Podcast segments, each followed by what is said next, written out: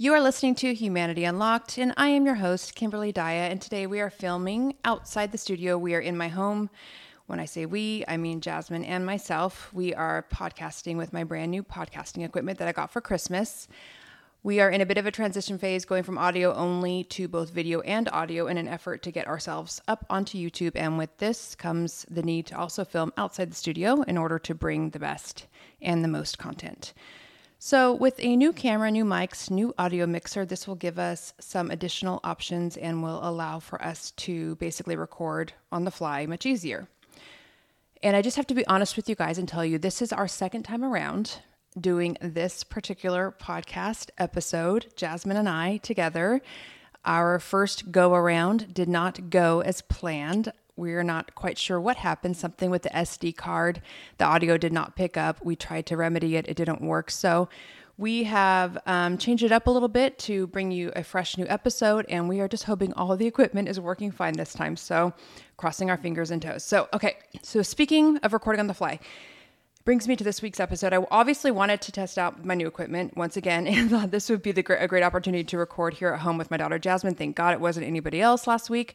She is 15 and a half. She's a sophomore in high school and she and I have been going back and forth for about a year on whether or not I was going to allow her to come on simply because she, you know she's a minor and the nature of our content tends to be much more sensitive and personal. So for me, it was about just finding an episode where we could offer value without, you know, the whole thing being centered around her once you know she's 18 we can circle back and discuss other aspects of her life if she wants to share them. But until then we're going to keep it pretty general. And to be honest even you know with those limitations i know she'll have a ton to contribute. So our discussion today is going to be all about understanding teenagers quote unquote this day and age. For those of us who are parents of teenagers we know it's an entirely different world from when we were their age. Some aspects bear some resemblance to what they were 30 years ago when I was 15. Others are wildly different. There's one thing that hasn't changed though, and that's actually my primary reason for wanting to do this episode. It's something that I'm sure most of us will remember feeling at one point or another, and that is just the feeling that, you know, our parents just don't understand. They just don't get it. It's different now we're all we're old, we're outdated and unreasonable, and basically everything teenagers has ever have it, basically everything teenagers have either said or thought since the beginning of time, or at a minimum, you know, the past few generations. It's the classic notion that Gen X doesn't get millennials, and millennials don't get Gen Z, and boomers just they don't get any of us. It's a tale as old as time. So today we're going to do our best to bridge that gap and create a dialogue that makes sense for everyone. I have always said with Jasmine, she has such a limited amount of experience out in the world, but she's an observer and she pays attention to her surroundings and her wheels are, are always turning. She's a student of human behavior, just like her mom. She's a great communicator, a great listener, incredibly self aware for being so young, and a thoughtful question asker. Jasmine is exceptionally well read, which I think really helps her navigate life at this age. I've also noticed that she tends to learn from the mistakes of others, from watching others her age. She approaches life as a teenager very differently than most her age, and in my opinion, this makes her wise beyond her years. So I'm excited for you guys to get to know her. Jasmine Daya, welcome to the podcast. Hi. Oh God, that was a lot. Are you are you are you excited to be doing this again? Yeah. You are? Mm-hmm. Are you sure? Yeah, because so... I feel like I'm like more calm. Yeah, like... well, that and two, you now you got. It's like I feel like the first time you kind of work out all the kinks and work yeah. out all the yeah the bugs that are yeah exactly. Um, okay so this will be good. I want to start by asking you something you know that i, talked about in the introduction there about uh, um, how teenagers feel that their parents just don't get it. And you have said this to us a time or two. I know you have some experience with it yourself and i know you have friends who do as well. So i want to start by unpacking this a bit. Where do you think that feeling comes from? Do you think it's a lack of trust um, that parents just don't know what is best for their teenagers? Mm, I think it's different for like a lot of different teenagers, but I think in general, what it is is like, I think honestly, adults are so different from teenagers. And so when you grow up, in general, you change and then the people around you change. So you kind of forget what it's like to be a teenager. Mm-hmm. Like you experienced it and you remember like some aspects of it. But a lot of times, parents almost can't really relate, I guess, to it. And not only that, but like every generation, it changes. Like the teenagers change, and um, there's especially been an extremely big change between our two generations because of technology and social media and all of that. It just introduces a whole new factor, and I just feel like in general, like our entire culture has just changed so much. Like So- not only like it also like just politically like everything it's changed so much Yeah. so. Yeah, and that's all you ever that's all you know, which is crazy. yeah and i mean like teenagers live on social media and it's like when you absorb so much of that it just kind of like becomes you and then it becomes everyone around you and so it's just like it's it's so much different so when i'm just gonna use an example Yeah. um like i've said this like quote um that you just don't get it. Especially to dad when he would say like oh why don't you go across the street and knock on the neighbor's door? And when we first moved into this house why don't you see if their daughters want to hang out? That's like not what you do. It's the root of so many arguments. yeah that's just not what you do in this generation. Um maybe when you're five you could do that but not when you're 15 so And a girl, I think. and a girl Yeah. yes. Um girls i mean even in your generation they were catty but i think especially now with social media it's just like you go into comment sections and it's just like horrible slanderous like disgusting mm-hmm. so and the girl won't be doing anything wrong she's just probably pretty Mm-hmm. so yeah but um with the lack of trust thing i think that um I don't know. I think that teenagers just tend to think that they're right like all the time. And like I own up to that. Like I do. I'm stubborn and I think I'm right all the time. And typically I'm not. But um a lot of times it probably just comes from a feeling of not feeling like you're heard. So you just kind of result you like go to I didn't even think about that. That's Yeah. actually a really good point. Yeah, not feeling like you're. So, do you feel like the more we um, are able to acknowledge and receive what it is you're saying, the more you trust us? Yeah. I Okay. yeah, I think so because when a lot of times what it, what happens is like especially in conversations when you're arguing, it's not you're not actually listening to the other person, you're thinking about what to say back to like rebuttal what they say. It's not actually taking in what they're saying, you know? Mm-hmm. So and I think that I think that comes with a lot of arguments, especially from parent to child. And honestly, it's happened a lot with when we not arguments, I would say, because we don't like argue we disagree about something. but we disagree Yeah. yeah, and um when we do it's like i'm constantly just like searching my brain for like i'm not really listening to you i'm searching my brain for like how do i rebuttal this because most of the time you do make very good points and so but i feel the need to defend myself not only that but i'm just stubborn that's just Mm-hmm. me in nature but i think that's the case for a lot of teenagers so Yeah, I, I, I, I can tell that's what you're doing, um, and I think that with that has come me um, recognizing the need to make sure you do feel heard, Yeah. so that you don't feel like you have to defend yourself because it's not an attack. It Yeah. is, you know, giving you guidance or coaching you in a direction or away from something or toward whatever, and um, I, you know, you've always been stubborn. You've always wanted to be right, Yeah. and so I think it's for you. It's more about being right than it is about being about making the right choice. But what I do notice about you is like if you want to excuse yourself from the discussion, which you often do, and return the next day or later on that day, you will after giving it some thought, like you like to give things thought, and then mm-hmm. you'll come back to it and go, "Okay, I thought about what you were saying." yeah Yeah. So sometimes that's the answer, just to give your teenager the space to really think about what it is you're saying. That coupled with acknowledging that you hear what they're saying. Mm-hmm. Yeah, I also think just like in the heat of the moment, sometimes it's just like you can't really fully like grasp everything, and you're just yeah, it's just emotions.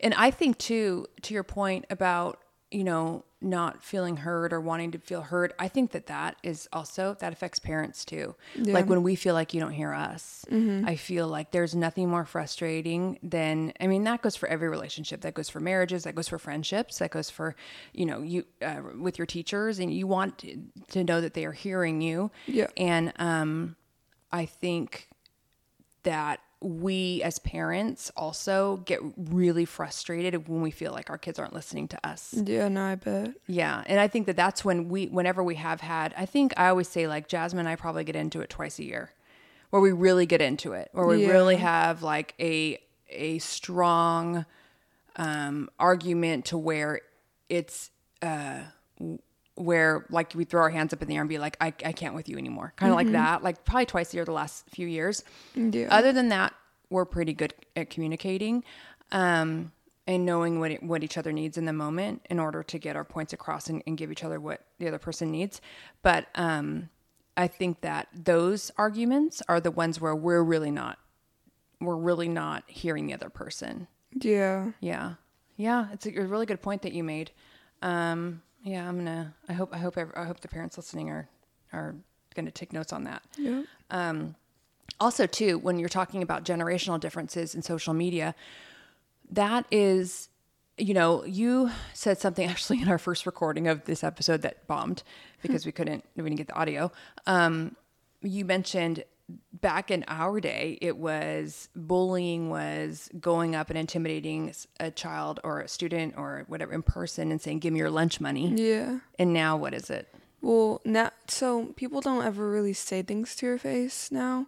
At least where I live, I know it might be different in other places, but um, it's all just like over social media or gossiping, which gossiping has been around for a long time, but now it's like basically only what it is, and um, yeah, honestly, and just like really just talking about other people's backs, um, because no one's like everyone's too scared to go to your face and like say anything. Right. So, which is like even more.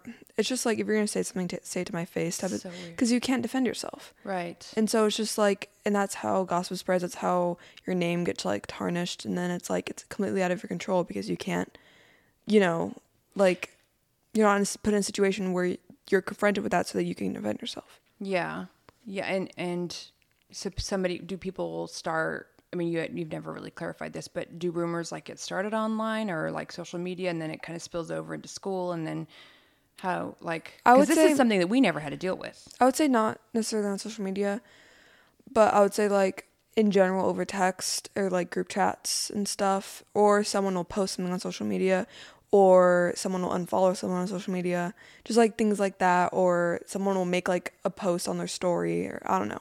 It really just depends. I have a question. Um, I don't know if I've ever asked you this before. Do you ever have? Um, let, me, let me think about how I want to formulate this. You know, we we what we all a lot of us parents have heard about. You know, when, when they talk about like really wait to to let your child on social media, really wait to give your child a a, a smartphone or whatever, um, because otherwise they never get to check out. They, In our day and age, we came home, it's like the day we were done from the day, and we didn't have to see or interact or hear from or watch anybody that we had to deal with, you know, all day long, and we could have a break from all of that. And now it's like twenty four seven. And what I wonder, you know, so what for for for my generation, like you'd go to school the next day, and if you were left out of something, you would kind of you may hear about it. You may hear like somebody talking about the night before, somebody talking about the weekend, and you're like, oh, well, that that's a bummer. Like I wasn't invited. Um, and then you kind of move on because they've already moved on. They've already done whatever the thing is. But now it's like in real time. Um, teenagers will post if they're together with friends and whatever they're they're doing that weekend or that evening. Is there a lot of FOMO that goes on in between? I, I would imagine that would cause like and i don't think this is something we've ever really talked about but i even think adults go through this where i mean i've heard stories from from some of my friends um i'm not i'm an i'm a homebody so i don't really Yeah. deal with that fomo but i mean 10 years ago maybe but um how is that for teenagers these days do you hear people talk about it It's so hard. I I used to get it really bad. Um I think that no, it's definitely a big thing and I think that's almost like when you do post and you're with people, it's almost like this um how do I, it's like a statement of like I'm hanging out with people, I'm busy, people want to hang out with me type of thing. And it's a statement to like anyone else who like isn't a part of that friend group that it's like, oh, these are the people, these are the core group. You know what I mean? It's just like it's very at least that's the energy I feel like it gives off. Um but I also just feel like social media social media in general is very calculated. Um but Yeah, no, I I think that everyone experiences a lot of FOMO. Um and like sometimes on purpose, like when you you hang out with people, like you don't post photos if there's someone in the group that isn't there or like just so that they don't feel that way. Mm-hmm. When you're being considerate like that, that's like what you do. But I mean, some people just don't cuz I yeah, they're not thinking about who else it's going to affect Yeah. or whatever. But that sucks, you know. A, you should be able to post whatever you want to post when you want to post it, and but B, at the same time, it sucks that people have to feel left out, you know. Yeah. And if there is a, m- a malicious intent behind it, like I'm going to post this so so and so knows they weren't invited, well, that's just cruel. Yeah. But um, something we talked about, I think, the first time we tried to record this episode was, um, and I don't really, I don't actually remember what you said, but it had to do with parents not understanding um, something about the pressures that you guys go through socially.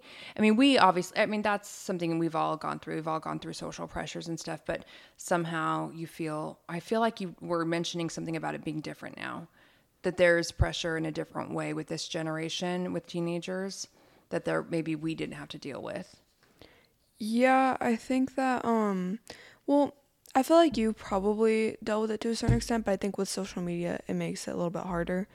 Um typically like when you it's like this is so stupid, but this is just like an example. When you have a bunch of unopened snaps on your phone, you know, you're considered like you want it almost. Like for me personally, I don't. I mean, I lately I have been because I just don't want to respond to people. But um, there are some people you just scroll and scroll and scroll, and it's just a bunch of unopened snaps, and it's just like that's just Why? they have so many people snapping them. I don't I don't know, or they leave them undelivered for a long time. But it's a weird statement of like, I am popular, I am wanted. It's it's weird, but it, it's Did a they do that on purpose? I, I mean I I think for some people they're just horrible at texting. Like I know people that are just that way. Yeah. But Like some myself. yeah, I feel like some people honestly they just it makes them feel important. And I get it like cuz when How do when you know have- that? How do you know that people that that's the case with people? Cuz I've experienced it from my own like that's just like Oh, people that don't get back to you, people that don't open your your. Yeah, and it's also just like when if I have a lot of people texting me or like reaching out to me or whatever, I feel like wanted and nice, and it, it does feel nice, like it really does. But it's also it's addicting. It's like I remember I forget who invented the like button or whatever, but he said that was his biggest like regret in life. It was like Mark Zuckerberg's like yeah, who I knows? don't know, Yeah. but yeah, it's it's like that almost, and it's Mhm. like it goes. It's the same for like followers. You know, it's like okay, this many people follow you, it, or yeah. so that's like the new street cred, the new popular. eh, What, what determines whether or not you're popular is like fo- like that is something that we didn't have. Followers, likes, you know, Mm-hmm. Yeah. unopened snaps, I guess. Yeah, exactly. Yeah. And it's like, And parents would not get that. You're right; they wouldn't. and I I notice I'm like, okay, so I know who is like popular at my school. I go on their Instagram and I'm like, okay, a thousand followers, Yeah. cool. And it's like me, uh, a hundred. So it's Yeah. just Well, like, you, to be fair, you have not been on Instagram that long because you had a mom that wouldn't let you. yeah. But it's like, that's just like an example. What do you think about um, the age of teen, kids slash teenagers that because we this is something you and I haven't talked about in years probably. Um, we decided that you were we were not going to let you on social media. At least not. I mean, we you had like a slime account I think on Instagram like briefly and then like a cheer account for like not very and I think they're even still up. But um I can't take them down. it, oh really? Yeah, they were very temporary, but um it- People are gonna go find them. yeah, but but you were not like you posted a couple of things and then that was it. Yeah. And then we just said, you know what? No social media. Yeah. We're um, no Snapchat, no no Instagram, You never no have Snapchat. TikTok, no none of that until you were thirteen, I think. Yeah, I was and um, a lot of your friends, all of them probably, I think, were on like before like the age of ten, and um, you when we did when you for your 13th birthday we let you get snapchat not instagram though because because that's how your friends were communicating with each other Yeah. um but you later went on to say you know what i'm actually glad that you guys made me wait what what is the reasoning behind that Honestly, I just got to develop more as a person. I feel like I think that when I think that boredom is honestly really important, like because you you're forced to like, okay, what am I gonna do? And so you find things that you like to do, and then you know you that's like um that's how people find hobbies or what they're interested in. So for me, I got to be really interested in art and reading, and like I would not have picked up a book ever if it Never. weren't for the, yeah if it weren't for the fact that because it's so easy with social media to just waste your time. It's just mind numbing, and it passes the time. So it's like with people, you don't when when you get on it so young, it's like you don't have any like free time to really discover yourself, you mm-hmm. know? And I know people who have been on it since the age of like 8, as young as 8, even younger. Mm-hmm. And they don't really have any hobbies or anything they're really interested in or passionate about or anything like that. And um, I think it's just really important, especially in those developmental years, because nine years old, 10 years old, 11, that area is your developmental years. That's when like your brain is like really developing, you're like really becoming like your own person. And that's so important to like not, like, you shouldn't be influenced. And like, we're seeing this huge, this is a really big joke on TikTok right now, a huge epidemic of these 10, 10 year old Sephora girls who are 10 years old and who are buying all of these like skincare and makeup products and like even younger, even like 7 mm-hmm. And like, listen, I liked makeup at that age, but it was for fun. It was like art. I never wore it out or I never, you know what I mean? Mm-hmm. And it's just like this epidemic of these kids and they're into all of these like old people, like older people stuff, like 17 year old girl. stuff, yeah. Yeah. Teenager, 20s, college years, yeah. Yeah, and that's a whole different conversation because honestly at this point there isn't really a tween stage for Mm. kids anymore. Mm-hmm. But um basically it's just like The younger they get on it, the more, the, the, the sooner they're exposed to things that Yeah. are, yeah. cuz that's I mean like that's what's marketed to them at this point. Yeah, I you know it's funny when I think I didn't put it together, but when I think back about the story that you told us, I mean we knew when it happened, but about when you first started reading, you read it was like on good or what is it online that where you can read a book, pick a book to read online. You were at Sophie's Oh, house. it was at my like yeah, it was at you were my at little, Sophie's house, and Sophie was There was like this sketchy website that like it got taken down. I was like, "Oh, They had like free for books. free." Yeah. Yeah. And Sophie was probably on her phone, probably on social media, your friend who's two years older than you. Mm-hmm. And um, you don't didn't have social media. And so you found a book and you read it. And that from that point forward, you were hooked on Reading. on reading. It was honestly like it was a really great form of escapism for me because it was during the COVID during lockdown COVID. time, It was and twenty so it was um fall of twenty twenty? Like October Yeah. of twenty twenty? Yeah. hmm and it was it was that period was really hard, and it was it was honestly a really great form of just escapism, and I felt so happy when reading like when there was like a really funny scene or when there was like really heartwarming scene. It just it was like the best form of just like because it exercised my mind. I learned new words. My vocabulary expanded but it felt like i was watching tv in my head mm-hmm. and it was great mm-hmm. and i You read 24. Like you read. Yeah. We had to. I remember one time because before you picked up reading, before COVID, I mean, maybe a little bit in COVID, you were in, you did video games like mm-hmm. Xbox or whatever. fortnite And I remember when you started reading, you stopped that altogether. And what I did like about Yeah. Xbox, I will say, was that you had interactions with um, mm-hmm. your friends. yeah And it was really great honestly that's how i kept in contact with them and I remember when you stopped altogether with with video games and you were reading. You were in, so we were happy you're reading, but we're, you, your face was always in a book. You took a book everywhere you went, mm-hmm. everywhere you went, and anybody that knows you will remember that. Like there's pictures of us out, and you have a book in your hand. Yeah. And I remember when you got on um, Xbox to play with one of your friends, like just randomly one day, and I got so excited. I'm like, what world do we live in that I'm actually excited that she put her book down to play video games? When most parents, it's the other way around. But you know, to the point of like what you're saying about social media, Yeah. had you been on social media, you may have never discovered that. Yeah, because so here's the funny thing. Because I was on social media, I didn't feel the need to like be social or like to be social for the looks for anyone else. It was I almost took pride in the fact that I was different, you know? Mm-hmm. And I think yeah, And you gained confidence because of that, I think. Mm-hmm. but I also think see there's a balance because when I got reintroduced to society because I was severely socially awkward and I was very Antisocial. secluded, yeah, antisocial. When I got introduced in, into society again, I didn't really know how to like talk to people my age. It was really hard for me. And that's a lot of And- people though during COVID. A lot of kids yeah, age. yeah, I think so. But I think that some people kept in contact with other people like online. Um, for me, I really didn't, Mm-hmm. and so it was really, really hard for me. I did get made fun of um, at my old school, and it for reading or for what? For a lot of things, just like the way I was, honestly, because I were so just didn't. Yeah. Yeah, I was just different, and I, I just didn't understand, and I didn't really know, and I also didn't know any of like the TikTok trends, or you know, because people make references. TikTok is so ingrained into your mind.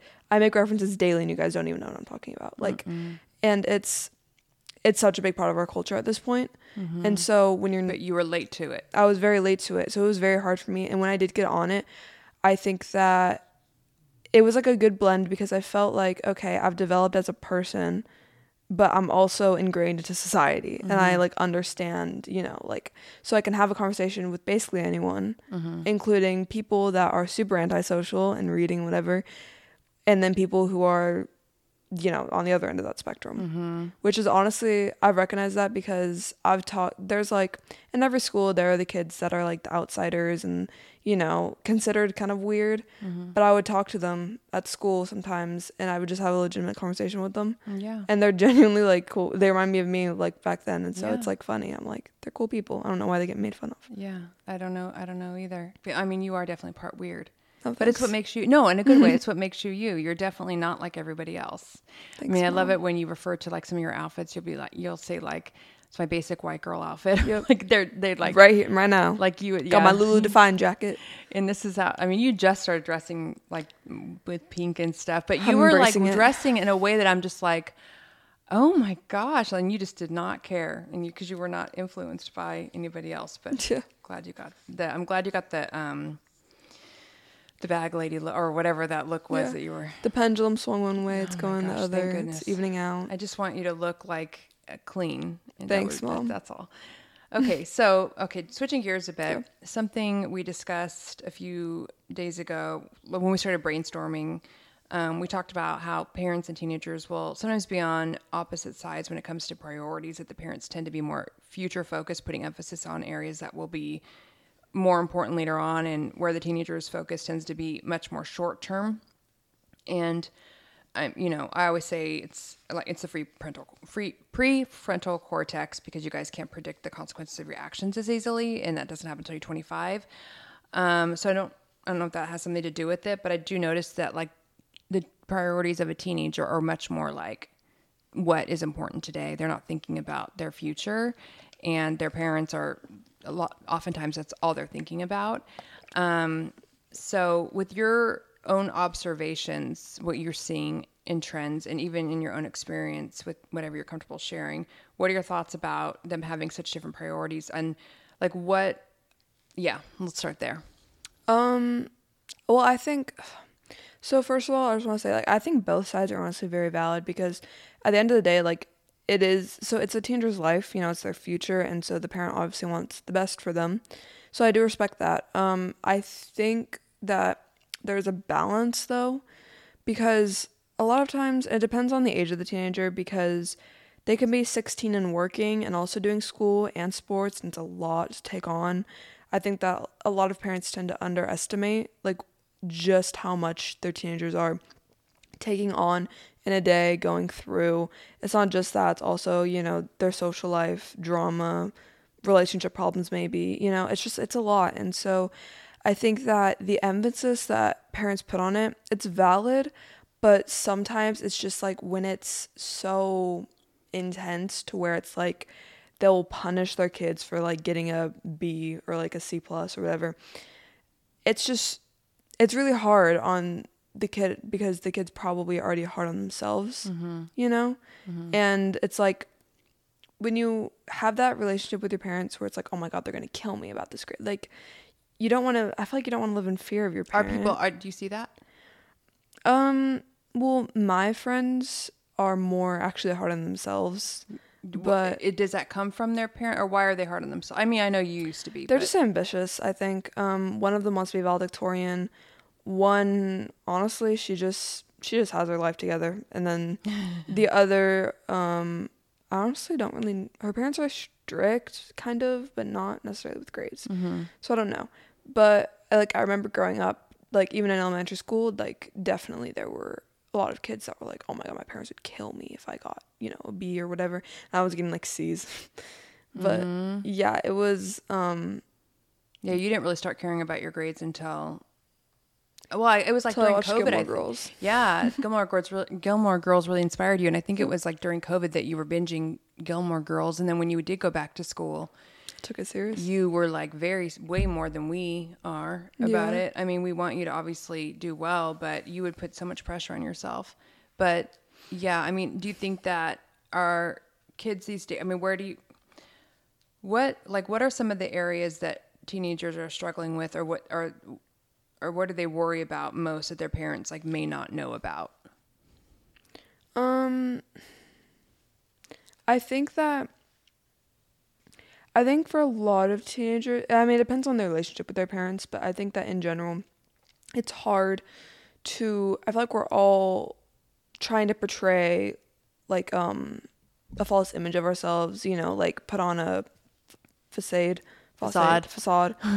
Shut up. She learned that word by reading because she's such a so so in her head it's always facade and uh, yeah Okay, now facade, I- whatever. no, honey, I, I, you know what the word means. That's the No, important know, part. Yeah, go ahead. Sorry. um that they're like you know okay and that they're like their life is together and that they're good and their emotions are fine and so a lot of times when you're in that mode it's almost like a survival mode when you're in that mode it's hard to turn that off in front of your parents too and so your teenager may be going through a lot like and they're just handling a lot and they're really stressed and because school's really stressful and balancing that with everything else is really hard and it's just exhausting honestly every day to like go to school it sounds so simple but it's really exhausting and um i Do mean you like think it's exhausting for everybody?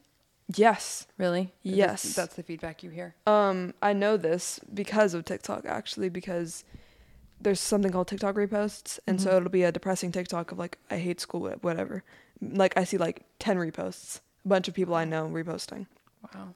So it's like I um so teenagers are feeling this way and going through all this and I think a lot of teenagers just feel like they can't really talk about it or speak up about it um to their parents maybe because they don't want their parents to think that they're like complaining or that they're like whatever the thing is.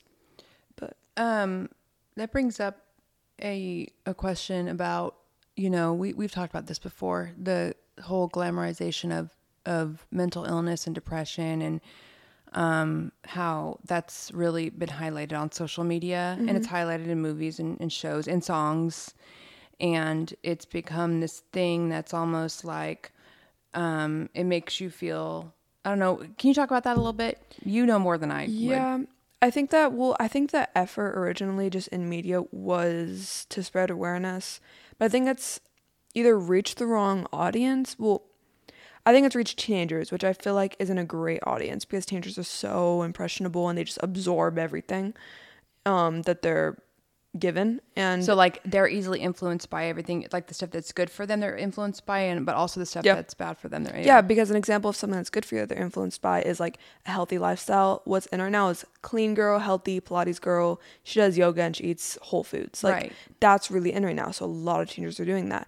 But it's like there's also But there was a period of time where it was this other more dark. Mm. and I know I personally know one person who honestly her intro introduction to mental illness was through this show called Euphoria and that made her just go down a hill because it almost spreading that awareness makes you so aware of your emotions to where it causes this like loop this spiral. It's it's really bad but um i think that for a lot of people they found comfort in like sitting in that sadness and whatever and also surrounding them make creating an echo chamber of like sad music watching sad movies and shows and you know whatever m mm-hmm. form of media.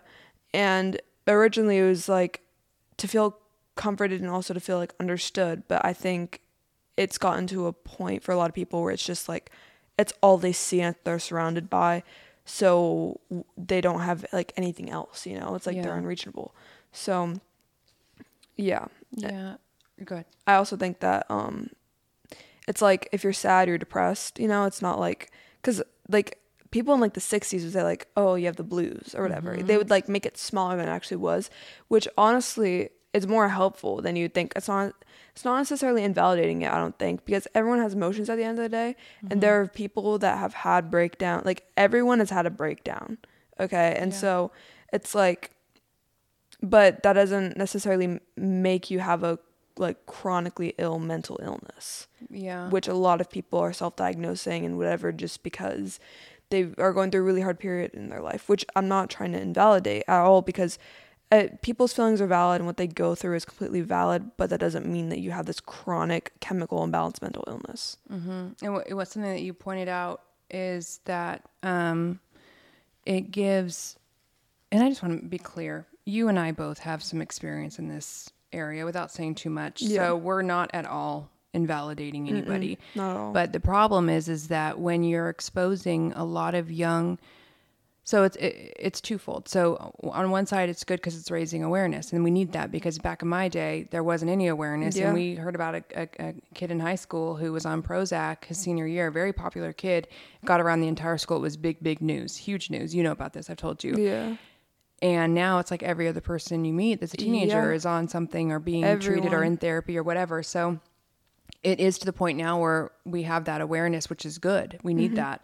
But at the same time, that pendulum swung so far the other direction that now um, it's the whole question of would this person have developed this sort of identity of I am like identifying with being a mentally ill person. Yeah, yeah. Um, had they not ever been exposed to the idea that it was like a glamorized, mm-hmm. and whether it's songs or whether whether it's music or shows or social media or movies. Yeah, there's a, some question to that. It's kind of it's like a kind of like drugs, you know. I also think that as a teenager, you're trying to find your identity, and a lot of people will find it in their whatever emotions are going through, their mental illness, mm-hmm. and so people will make it their identity and make it, but it, it then furthers it. You know what I mean? Yeah, it feeds it. It's yeah, like a feedback loop. Exactly. And they may have not even gone to that point in the beginning if they hadn't made it their entire like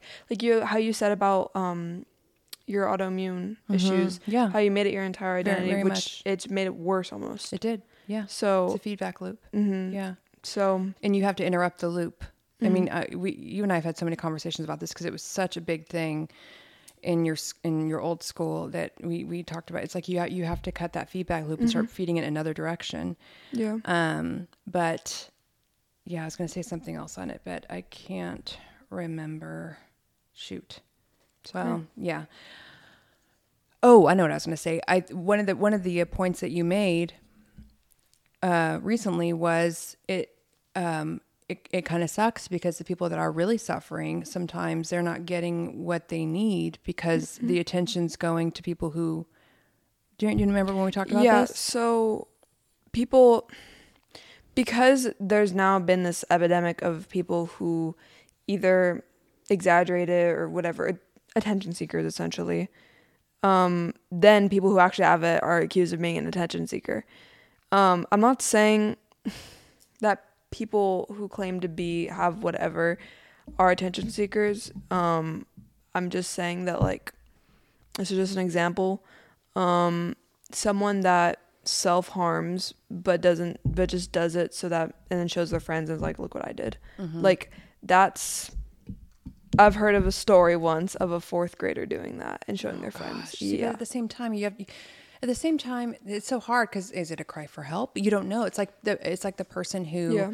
threatens, you know, suicide. Uh, mm-hmm. Sometimes you know you can't you can't be so quick to discount it. But I think yeah. more my point in saying this in in in bringing this up was that people will automatically assume, oftentimes, that if you are sh- really genuinely struggling with a mental illness, that you are an attention seeker because that because that's what they're used to seeing. And we know somebody who actually considered one of your friends that when they'd heard about her, oh, was she an attention seeker? Where she truly was not. She had been mm hospitalized for her mental illness, and it was your other friend's immediate suspicion. Yeah, which is sad. Mm-hmm. You know, it's not taken seriously. So it's tough. It's really tough out there. But I'm glad to see that it's starting to dissipate that whole yeah. um, it being such a, a something that girls are gra- young girls are gravitating to. I think it's also important yeah. to point out girls go through puberty, they're hormonal, all of this stuff happens around those tween, early teen years, and that can be very easily um, confused with depression. I mean, you know how it is. I mean, I still ri- I still ride the hormonal roller coaster at 45. I mean, you're up and you're down, you're up and you're down, and it's like, you know, sometimes it's just hor- sometimes it's not depression or bipolar anxiety. Yeah. Sometimes it's just, you know, I also think your that cycle. Like, I also think that as like a kid, you're just so like happy and good all the time for the most part. True. And it's like all of a sudden life hits you and it's all of a sudden this roller coaster and you're not used to it. So you see, oh, the words depression and you're like, oh, that's me. That's me, yeah. Especially if it's something that's being really highlighted. So it's, Mm-hmm. it's an interesting conversation. yeah.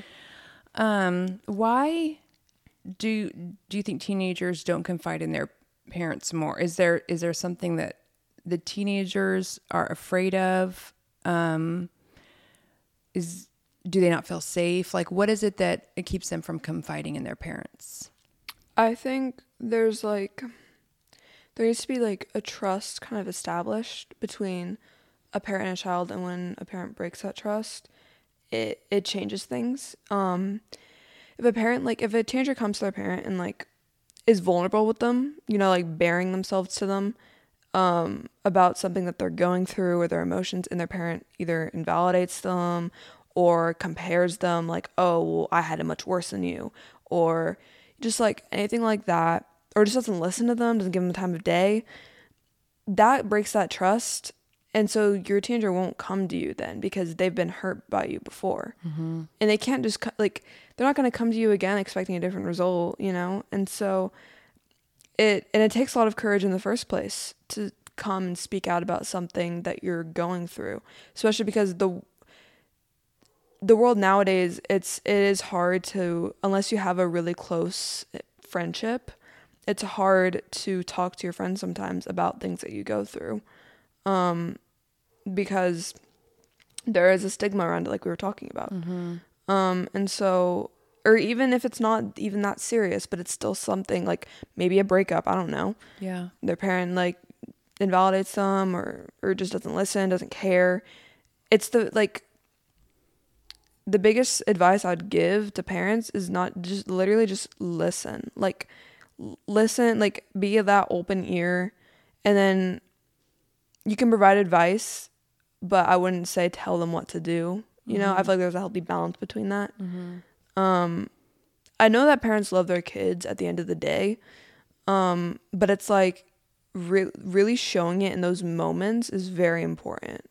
Like I and I know that parents have like so much on their plate, you know. They go to work and they come home and it's just like this end of the day of the end of the day after you work and you're just tired and worn out and then your kid comes to you and you're just so exhausted. I get it, it's hard. Mm-hmm. But it's like your kid needs you. Like mm-hmm. it's it may not be serious to you, but you don't fully know. You know, you never fully know. And worst case scenario, what if they've been going through it for so long that they do something stupid and they end up like hurting themselves? Yeah. You will live in regret like forever. And that's obviously the worst case scenario. But there have been scenarios like that, that I have heard of, that everyone's heard of, but personally that I've seen and it's it's not it's you intervened in somebody's. yeah. It's not um you never want to live in that regret. So I just say like have that constant contact where you feel in touch with each other, which you have with me, honestly. Because anytime you feel like I'm acting off or whatever, you, you're just like, "Hey, how are you? You doing good?" And I I'm have my Jasmine radar up, Yep. and I can sense it. Mhm. I think I think you're just sensitive to energies. I am. Well, that that and also too until this podcast came around, and really, I mean, I guess a little bit with staging too is when I started really becoming more busy. You know, uh, you guys are were my job, and and Yeah. that my family in the house, and not, and that's where I always say, you know, because I know you are the go to friend for a lot of The your, your therapist friend. peers, yeah. And Jordan is too, and a lot of times you guys can come down on the parents and be like, I don't know why they're parents, and I always and I always say, listen, you guys are you guys don't understand. You are spoiled. You have had me to yourself. You have not had I mean, I you guys are my world. And now I don't know any I could count on one hand if I if I know any parents that are that are, have given have chosen to do that because it is actually what they enjoy, you know. Yeah. And um, I just have uh, grown so. Um, I've really like settled into it, you know, into that, into the life of being a stay-at-home mom, and I've really enjoyed being a mom. And that, and the listeners know if they've heard my previous episodes that that did not used to be me at all. But um, most parents have to work. Most parents have other things going on, and um, they can't. They don't have the same bandwidth and capacity, and that's not their fault. And so you have to be go easy on the parent. And I always tell you to tell your tell your friends that too. Like, it's um it, I the parents want to know, but um, I think sometimes they're so just they've got so much going on. They're so distracted. Sometimes they're not catching the signs. So it's at that point the teenager the teenager should not wait for the parent to say something. They should you know approach their parents and say. Can we? Can is there a time that we can sit down and talk? And this, and I know I missed when you were really going through a difficult time. I missed because I started getting busy with staging a year and a half ago, I missed, you know, some signs that you were just not doing well in the school you were in and lot, you know, lots of stuff and everything. So, and it happened so easily, so quickly. Like, an, mm-hmm. and if it happened to me by doing staging, which is nothing in comparison to most of these careers, it can happen to any parents. So I always say, you know, you gotta, you gotta um, consider like the differences there. Um, but as far as kids, um, what can parents do? to help their teenager um, want to open up to them more? Do you think like checking on them is that is Yeah, I, I mean, I just, I think, I think a couple things. I think kind of getting down to their level more, you know, not talking down at them from, you know, your parenting high point, but like coming down to their level and kind of just connecting and really listening and being like there for them and like putting your full attention and focus onto them. You know, mm-hmm. don't be doing anything else, don't be working on your phone, whatever. Just like really make sure that they feel heard and really just establishing that trust because once that trust is established established and the teenager feels like they can come to you, they they will. Most of the time they will. And so that's really important. I mean, that's I what I assume what parents want. And so um yeah, I think that's like honestly the main thing and um I think uh, something that I think occurs. This is definitely not you, but I think it's out there. I think that there's a lot of teenagers that um, there's a lot of like cries for attention from their parents because maybe they're not getting enough attention at home. Yeah. So they'll act out almost um, intentionally, like purposefully, Yeah. um, to get their parents' attention. Mm-hmm. And with how the parents have responded, the ones I know about will say, "Oh, they're just trying to get attention." And that's tough because yes, that is what they're trying to do. They are trying to get your attention. Yeah. You are correct about that, but why? Why are mm-hmm. they trying to get That's why I think that like recognizing what when your child does something good and positive, I think that's so important because if they're if they're only getting recognized for the things that they do bad and punished, then they're just going to keep on doing that because that's the only, you know, it's mm-hmm. really I mean like parenting and stuff especially in the younger years is so like important. Like how you do it is so important. It's it's literally like it's this being that is growing and their brain is developing and it's what they're surrounded by affects them and how their brain develops. It's so important and even in their teen years. And so it's like if i mean neglecting is a strong word but if you're you know neglecting them i mean like they'll parent parent figures are so important. So if you it's really important for the teenagers to receive that um those words of affirmation sometimes the positive words of affirmation because they won't i mean they won't act out as Eh, well, and and they're not. I mean, I think that uh, the more you get acknowledged for the things you're doing well, the more you want to do well. Mm-hmm. Yeah, yeah and the more you get acknowledged for the things you're not doing well, the more you may act out. yeah Because if that's the only form of attention you're receiving, I mean, I don't know what I'm saying. I I, I do Mm-hmm. No, not have a degree in 100% this, but. I, I suspect that there's something to that. no because i know i know that like i've seen it Yeah.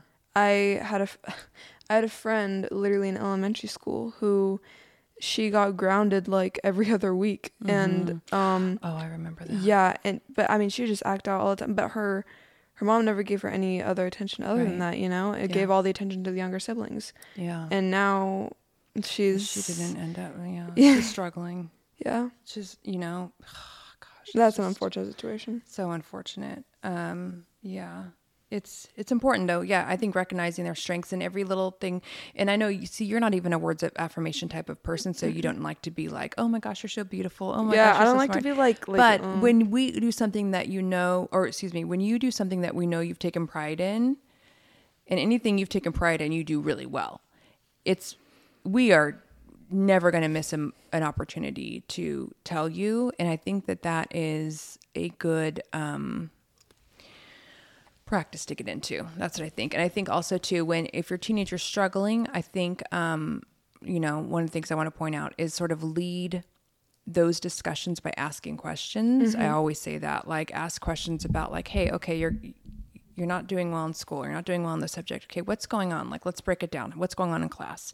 And just sort of instead of like you said, get on their level, you know, mm-hmm. instead of Yeah, and don't like, oh God, I've like going back to like the whole grades thing. Like, I know someone who they got home from work one day and their dad just immediately started yelling at them because of their report card came in, not even knowing the context of it because there were so many other factors that because she moved schools, it was a whole thing, mm. and it's like hear your child out, like right, you know, don't automatically jump to like the punishment. being so reactive. Yeah. Yeah. Yeah, very good point. Okay. Um, let's see. Let's switch gears a little bit. Um, which areas do you think the teenagers feel their parents are putting too much attention on, or is there anything that teen or parents are doing or are putting pressure on their kids? Do you see that much? I I mean, you don't. I mean, don't put any pressure on you really, but um, you put enough pressure on yourself, so I, don't mean, have to. Yeah. I think well, honestly though, I think it's just different for a lot of parents. I mean, for a lot of years, and this was valid on your part, but you put a lot of pressure on me to be social, you know? Yes, that is true. that is true. But I needed it, you know? And Yeah. You had the other stuff figured out. It's like we didn't Yeah. need to worry about you with school. We didn't really need to worry like you're like the most well-behaved kid. You like never it's it's hard to come down on you because you're just such a good kid. I would say slightly um lazy is not the right word, but you're not the no no no no. I'm saying it's not the right word. You're not the quickest to like be super like helpful with household stuff, but that's not a behavior. um, I cleaned the whole kitchen. I know you're night. getting better. I'm just saying there's like been a sort of a. I know. By the way, thank you. Yeah. I kept meaning to. Yeah, girl, you you're welcome. No, like honestly, that's probably the best um, cleanup I've seen you do. And I, so I know you're trying. I do. Um, but as far as like your history, if there's one thing that I could complain about, it would be like, okay, well, she doesn't really contribute to that kind of stuff. But as far as behavior goes, I mean, it's like super easy. Like you're a very easy child. So we've never really had to put like a ton of pressure on you for for eh, for anything because you put pressure on yourself. The only thing is like the social thing. Like it's you are a homebody. You well, you've all you have a history of being a homebody, Yeah. and we knew for you just socially like how important it was. So it's like while other parents are out there trying to get their kids to like stay home and mm-hmm. and and do their homework and be with the family, we're trying to get you out. Yeah. I remember telling somebody recently, I'm like, I wish she would sneak out. like I wish like I wish I would like like the day I find something like a a beer bottle or like a vape Yeah. or something, I'm gonna be like, oh my, I don't know if I'm gonna be like, wow, okay. No, I'm just Impressed. kidding. That's not. I'm just kidding. I, that's not. I will not be impressed. I will be pissed off. But Yeah, anyway, probably. don't run with that. Yep. So, anyways, but back to pressure. So, as far as like what you see with other teenagers, um, are their parents putting pressure on them in other ways? Well, I think that uh, I think in general, okay, so something I've actually noticed is a lot of like ethnic immigrant families, definitely. Um, Which most of your friends are. To be fair. No, actually, I mean, I have actually a very diverse group of friends, but I think it's like second generation or something. But um, but I honestly, I think the most that I see, at least in my school, is a lot of pressure with sports and like being involved in that and like extracurricular stuff. So I think that in general school, um, just getting good grades and stuff, I think is in general what parents put a lot of pressure on. Um yeah, honestly. Do parents put pressure on kids to have their life figured out at like 16? I think there's a natural pressure, honestly, to just have your life figured out because you're asked by family members and whatever, like, oh, what do you want to do in college? You're asked- What, what career do you want? Or, you know, whatever. What do you want to major in? It's a lot of pressure because you're literally a teen. You're a child. Fif- you are 15 and a half, and you get asked that all the time. and I'm stressed over it. I'm like, Mm-hmm. oh no, because I truthfully don't know what job I want. Like, I'm interested in psychology. I like writing, but I mean, what job? You know what I mean? Yeah. So it's it's hard, and very few people know exactly what they want to do. when they're this young. hmm And the likelihood of them sticking with it's slim. Right. And so there's just naturally a lot of pressure to have your life figured out. And not only that, but it's like to have it figured out, it also means like, okay, so you're balancing your schoolwork and you're balancing your sports if you're in some or in your extracurriculars Your social and life. If your you social life. and- boyfriend or yeah, exactly. It's like balancing all that is having your life figured out, you Yeah. know? And so it's like there I think there's natural expectation to have it figured out because that's I mean it's what's expected of you, I Yeah. guess, which some people live up to it and ends up actually, you know, doing great things for them, but some people don't. Mm-hmm. And so I mean, yeah, and it, it's hard. It's so hard and so I think some parents just have that expectation and it's hard to live up to. Yeah, and I think also too, we all, you know, I don't want to spend too much time on this, but as Yeah. far as like college goes, like we all, you know, not we all. I'm that's too broad of a brush to paint with, but like a lot of parents are, we're still in the habit of like thinking our kids have. To, I mean, and I know you want to go Oh. to college, but um, so it's not an issue, but our kids have to go to college in order to have a successful future and As in the case not at all dissing on college. Mark had an amazing college experience. I did not go to college. I mean, I went to junior college. Jordan went to junior college and um, then left after a year because it was during COVID and he decided to um, to uh, Real estate. start real estate. So uh, and and you want to go to go away. Yeah. So I think it's smart every for me. everybody's different in, in what works for them. And the days of college being the answer are, I think, quickly leaving us. So yeah, I mean, there's, so other many options. other fields. Yeah. Entrepreneurship, you know, media, like an influencer is like a huge one It's nowadays. weirdly a viable option, you guys. Like parents that are listening. Yeah. I mean, I was looking at. I mean, just as a podcaster, when you do your research, you can see the the the um possible. You know what's what's possible income wise if you. It's you know, crazy. if you are, but but at- at the same time, there's a lot that goes into that. it's you know? so, but it's so easy to be successful now because of TikTok, the algorithm. yeah. It's so easy to blow up. I saw, dude, today I saw kids from my school get 75,000 likes on a TikTok because they did a TikTok trend. Yeah, so you really, if you did have a strategy and you had somebody sort of helping you with it, you really could monetize Mm-hmm. an influencer type situation. But obviously, you'd want to parlay that into something like take that money and then become an investor. Yep. You're not gonna be able to Be smart with a it. TikToker Yeah. for life, probably. No. But another thing I want to ask is totally off topic, but um, and uh, do, do you notice a difference in teenagers who want to who decide to start driving at 16?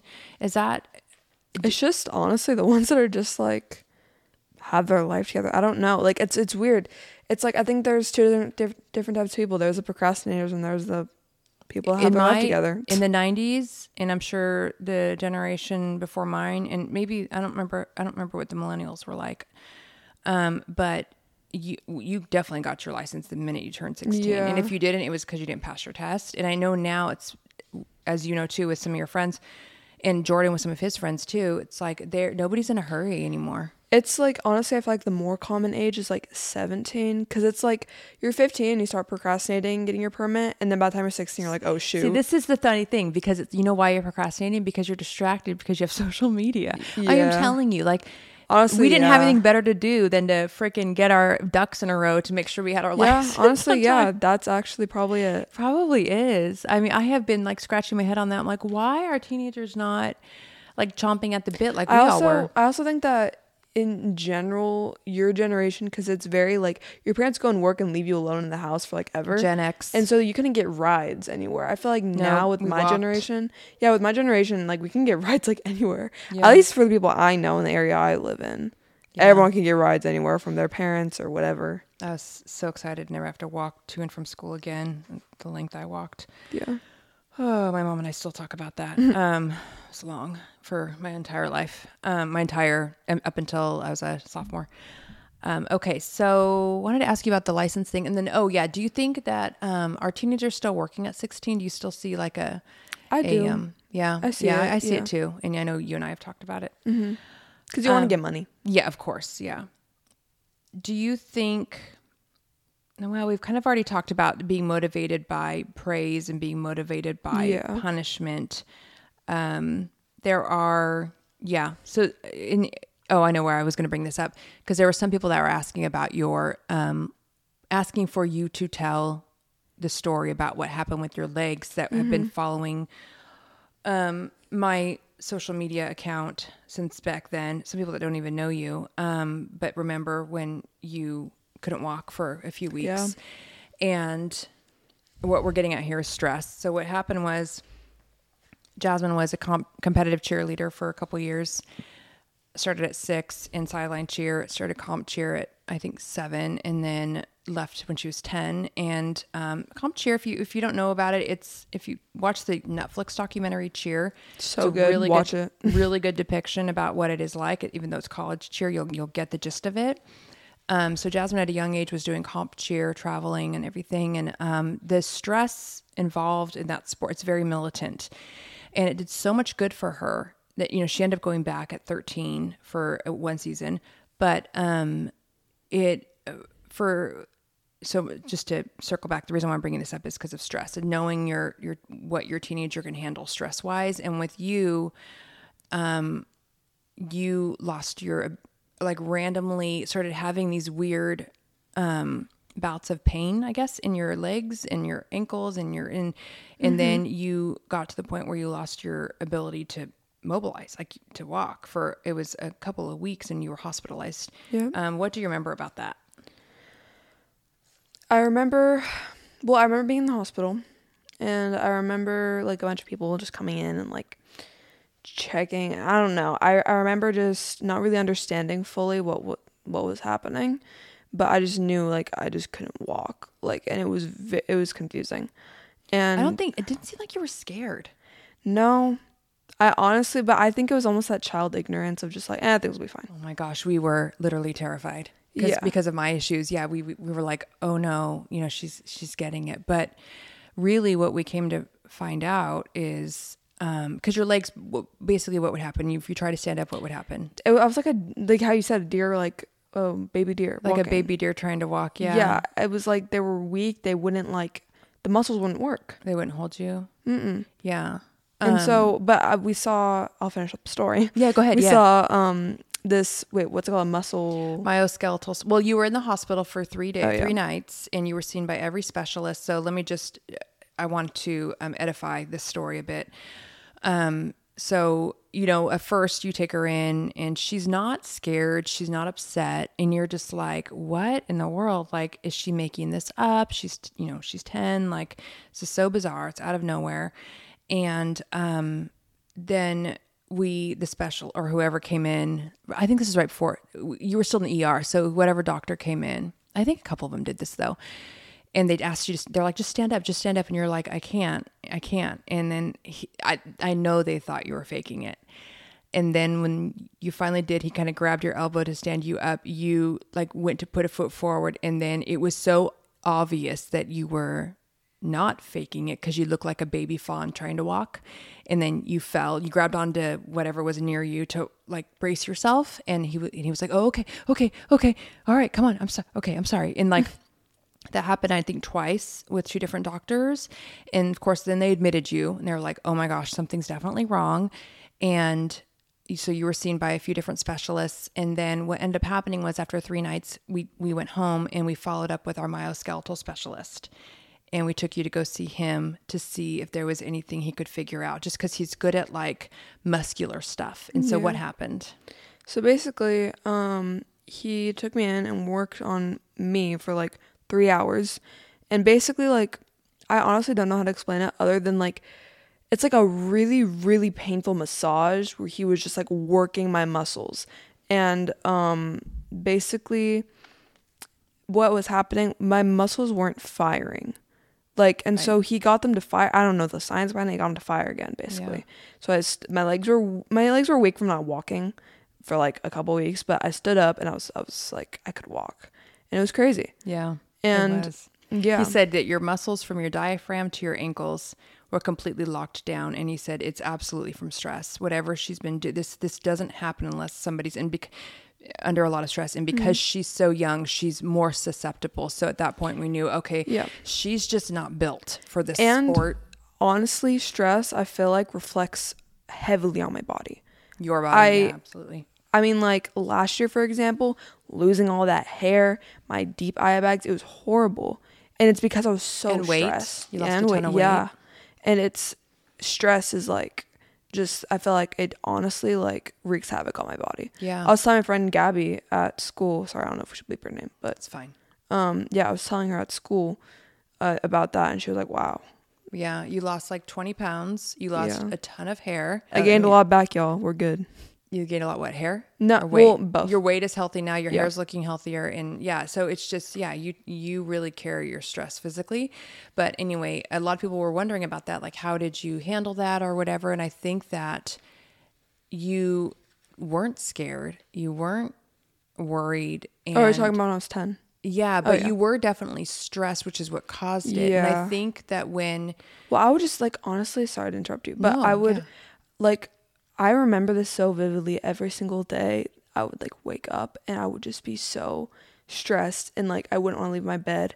And it was because I like I dreaded cheer. Like I didn't want to go to cheer practice at all because at that time the gym that I was at was very very intense and very emotionally intense as well. It was really really rigorous and insane and I I honestly grew to really hate it. Like I really hated it and I would dread practice every single day and I'd wake up just in a panic because I knew that I had to go. I'd be at school and I'd be like I would have just this anxiety pit in my stomach. There was so much stress like that I felt at literally 10 years old. Yeah, so we pulled you out um, because we knew that if this is what stress is what was causing this, that we knew probably where it was coming from. And um, I guess the point in telling the story was one because a lot of people were curious, and no, she has not gone through that since then um, uh, with the legs. Uh, but two, um, I think no, you, it's important for us to realize that all our kids are not all the same. They're not all created the same. We, some of Jasmine's friends, some of our friends' kids as well, they are able to, their capacity to handle stress is so much stronger than yours. It's like I always say, it's comparing like a paper plate to a heavy porcelain piece of china. Like, you know, what is your capacity to handle that kind of weight of the stress? Like everybody, every child is and teenager is going to be different. And do I think that that particular sport um, brought a ton of value? I do. I do. I think it really did. Um, I, but we, it, but at the same time, like you have to kind of evaluate, like when the um, cost of that value becomes too much, you have to then reevaluate. Like, is it worth to keep it worth it to keep going? Yeah. And at that point, it, the cost was just too high.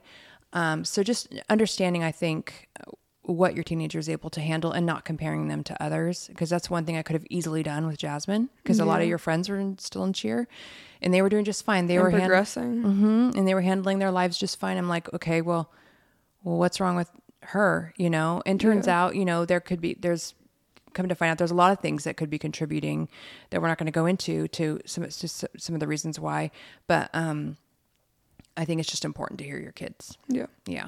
When, when, when they're stressed like that. Um, okay. I know we didn't talk about like substance abuse and things like that.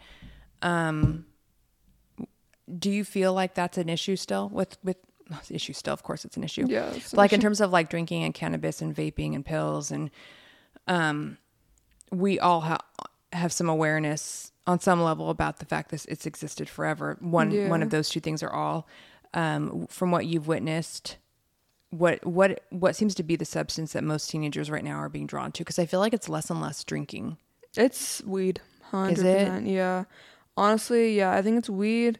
I think nicotine's very addicting, but I think it was it was honestly like a bit of a trend in like 2020. Um, for whatever reason, I think a lot of influencers were doing it, so people caught on. Um, but I feel like people have now like they're like ew vaping icky. That's Um, good. Yeah, it's good honestly. Very good. Um, nicotine's gross. But anyways, um, How would you know? well, I'm saying because it's literally chemically like formed in a factory. Like it's Yeah. not even.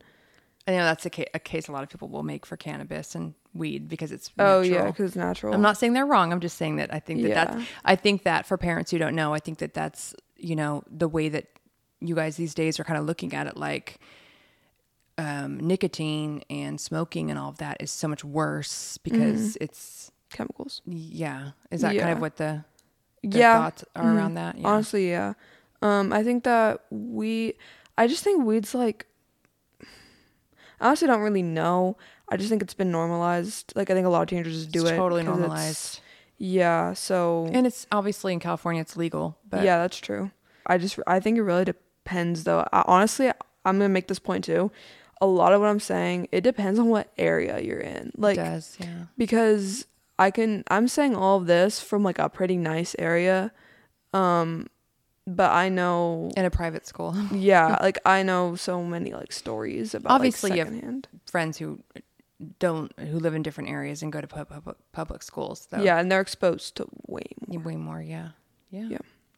All right. Well, as we close, I want to thank you for helping me with this episode. Tell you how proud how proud I am of you. Thank you for doing this a second time with me. Yeah, this take was a lot better. I think so too. I think Yeah. that we opened up a lot more subjects that we Mhm. than we did. It was uh, more of a first- conversation too. Yeah, I mean, I think the first time we did it, we didn't open up a lot of the subjects that we got to hit on this time, Mm-hmm. and and also too, the first time doing anything is always going to feel Yeah. the roughest. But um, you know, you are super honest, and you and I think that parents will appreciate you know your willingness to share and understand better how to navigate um, through some of the challenges they have with raising a teenager because it, it's not easy. I mean, there may I, th- people always say there's no handbook. Well, there may be a handbook, but there's not a handbook on each individual teenager. So True.